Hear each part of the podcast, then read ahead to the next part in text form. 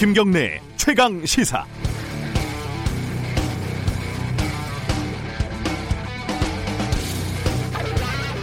(2011년) KBS에서요 백선엽 씨 예비역 대장이죠 백선엽 씨를 주인공으로 삼은 6.25 특집 다큐멘터리 2부작을 방송을 한 적이 있습니다 이 프로그램에는 독립군을 토벌했던 간도 특설대에서 활약했던 어, 백선엽 씨의 친일 행적이 한마디도 언급이 되지 않았습니다. 이 프로그램의 편향성을 두고 KBS 내부적으로도 갈등이 컸고 외부적으로도 논란이 뜨거웠습니다. 그때 날선 논쟁이 아직도 생생하게 떠오릅니다. 이런, 이런 갈등은 이듬해에 KBS 노조 파업의 도화선이 되기도 했었죠. 최근에 국립묘지에서 친일파를 파묘해야 한다 이런 주장이 나오면서 백선엽 씨가 국립묘지에 안장될 자격이 있는지에 대한 논란이 새삼 커지고 있습니다. 논리적으로는 간단한 문제입니다. 백선엽 씨가 간도 특설대에 있었던 것은 사실이고 본인도 그 사실을 그리 부끄러워하지 않습니다. 백 씨는 정부가 공식적으로 기록한 친일 반민족 행위자입니다. 반면에 한국전쟁 기간에 다부동 전투 등에서 공을 세우고 빨치산 토벌에도 기여해서 각종 훈장을 받은 전쟁 영웅으로도 평가를 받고 있습니다. 논리적으로는 둘 중에 뭐가 더 무거운가 이렇게 판단하면 되는 건데 현실에서는 그걸 정확하게 측정할 수 있는 저울이라는 게 없죠. 결국 이 문제는 대한민국의 정통성 뿌리가 일제강점기의 독립운동에 있느냐 아니면 해방 이후 정부 수립에 있느냐로 귀결될 수밖에 없습니다. 자, 친일파이자 전쟁 영웅. 이 사람은 현충원에 묻힐 자격이 있는가? 여기서 제 생각은 그리 중요하지 않을 것 같습니다. 우리 최강시사 청취자 여러분들의 생각을 듣고 싶습니다. 샵 9730으로 문자 보내주시기 바랍니다. 유튜브 라이브 댓글이나 스마트폰 콩 이용하셔도 좋습니다. 문자는 짧은 건 50원, 긴 건 100원입니다. 5월 29일 금요일 김경래의 최강시사 시작합니다.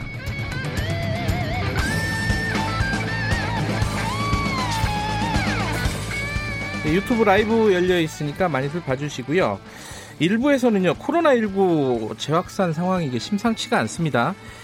어, 지금 어떤 판단을 내려야 하는지 여기에 대해서 강양구 과학 전문 기자와 함께 짚어보고요. 2부에서는 어제 대통령하고 여야 원내대표 회동이 있었죠. 무슨 얘기가 오갔는지 얘기 나눠보도록 하겠습니다.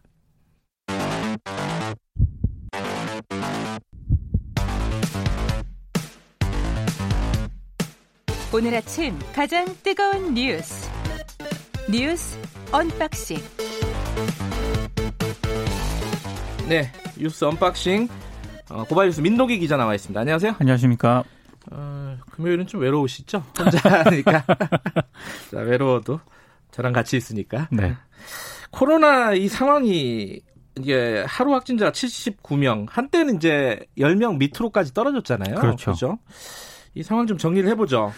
아, 하루 신규 확진자 수가 70명을 넘은, 게, 넘은 게요. 네. 지난 4월 5일 이후 53일 만입니다. 아, 그래요? 네. 거진 두 달이군요. 그렇습니다. 예. 그리고 쿠팡 관련 확진자 수가 계속 지금 넘, 예, 추가 확진자 수가 늘어나서요. 네. 지금 90명 이상을 기록했다는 보도가 나왔는데 곧 100명을 100명을 넘어설 것이다. 네. 이런 보도도 나오고 있습니다. 네. 그러니까 방역 당국은 이 물류센터 내 식당이나 흡연실, 휴게실 등을 통해서 감염이 광범위하게 확산이 된 것으로 추정을 하고 있고요. 네. 작업자들이 서로 돌려 입은 것으로 알려진 뭐 작업복이라든가 신발, 모자 등에서도 이 코로나19 바이러스가 검출이 된 것으로 확인이 됐습니다. 음, 근데 문제는 이태원에서 이게 계속 시작이 돼서 쿠팡 물류센터까지 이어지지 않았습니까? 그렇죠. 이게 매개고리가 그 부패였죠. 그렇습니다. 예. 계속 이제 이, 이 쿠팡 물류센터까지 이어졌는데 네. 이 물류센터에서도 집단 감염 이게 시작이 된 것으로 보이기 때문에 네. 이걸 얼마나 조기에 차단하느냐가 앞으로 관건이 될 것으로 보입니다. 음, 지금 정부에서도 긴급회의 열고 어, 이게 되게 예의주시하고 있는 분위기입니다. 그 무슨 얘기가 나왔죠? 정부에서는? 그 정세균 국무총리 주재로 긴급회의를 열었는데요. 네. 유흥주점, 노래방, 학원, PC방의 운영 좌제를 권고를 했습니다. 네. 그런데 생활 속 거리두기는 당분간 유지를 하고 등교 수업도 예정대로 진행하기로 결정을 했거든요. 등교는 계속한다. 그렇습니다.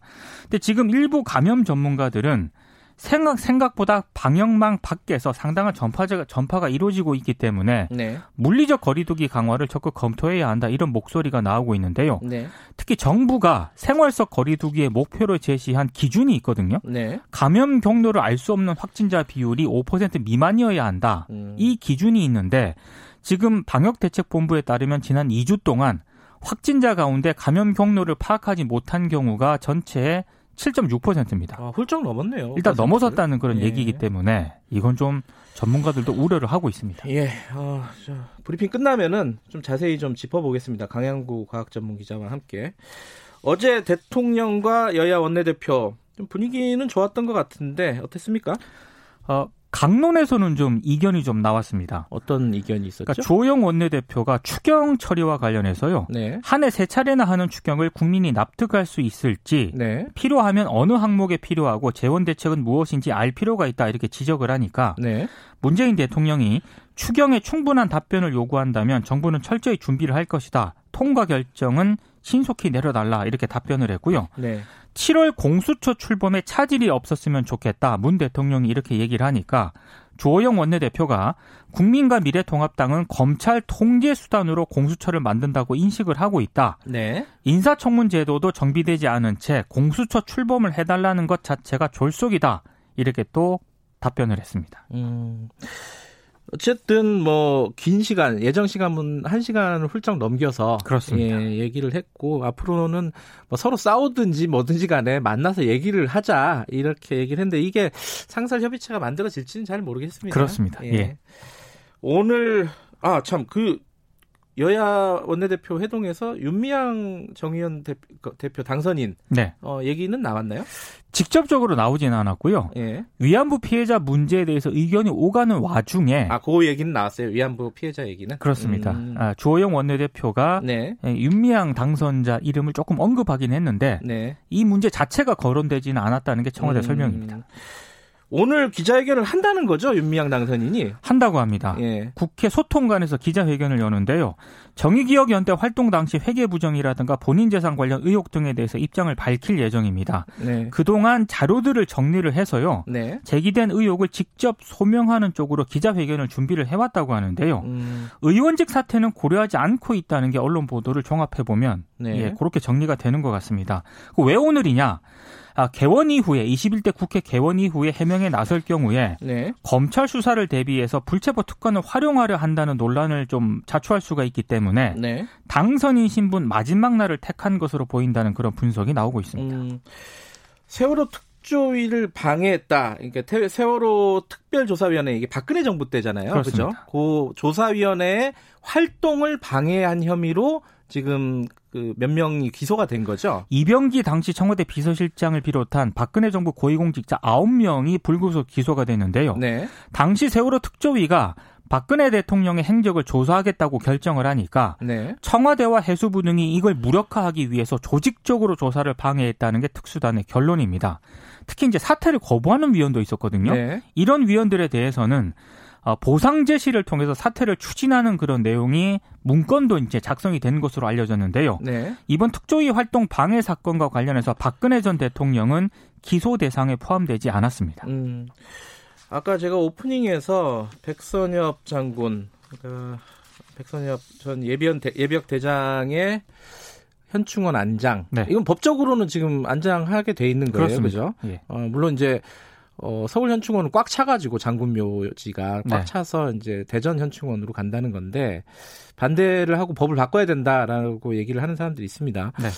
어, 저 의견을 여쭤봤는데 어, 4028님이 백선엽 장군은 구국의 영웅입니다. 제발 그념, 그놈의 이념 논쟁 좀 그만합시다. 이렇게 얘기를 하신 분도 있고 3625님은 어, 2차 대전 승전 후에 프랑스 드골 장군이 가장 먼저 한 게 부역자 처단인데 우리는 그걸 못해서 이런 상황이 온 것 같다.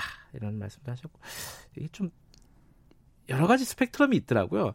이 친일에 대해서 굉장히 어, 청산해야 된다고 주장하시는 분 중에서도 아니 뭐 친일을 한 건 사실이지만 또 6.25 때 공을 세운 건 사실이니까 그렇게 어, 얘기하시는 분들도 적지 예, 않더라고요. 그럼 뭐또 들어갈 수 있는 거 아니냐? 뭐 이렇게 얘기하시는 분도 있고 안 된다. 친일을 한, 한 사람이 이 정통성이 없는 거 아니냐? 예. 이렇게 주장하시는 분도 있고 여러 가지가 있습니다. 그 어떻게 생각하세요, 민동기 기자는? 아, 저는 친일 처단이 훨씬 더 중요한 음, 친일 청산이 훨씬 더 중요한 어떤 의미가 있다고 생각을 합니다. 예, 알겠습니다. 브리핑은 여기까지 듣죠.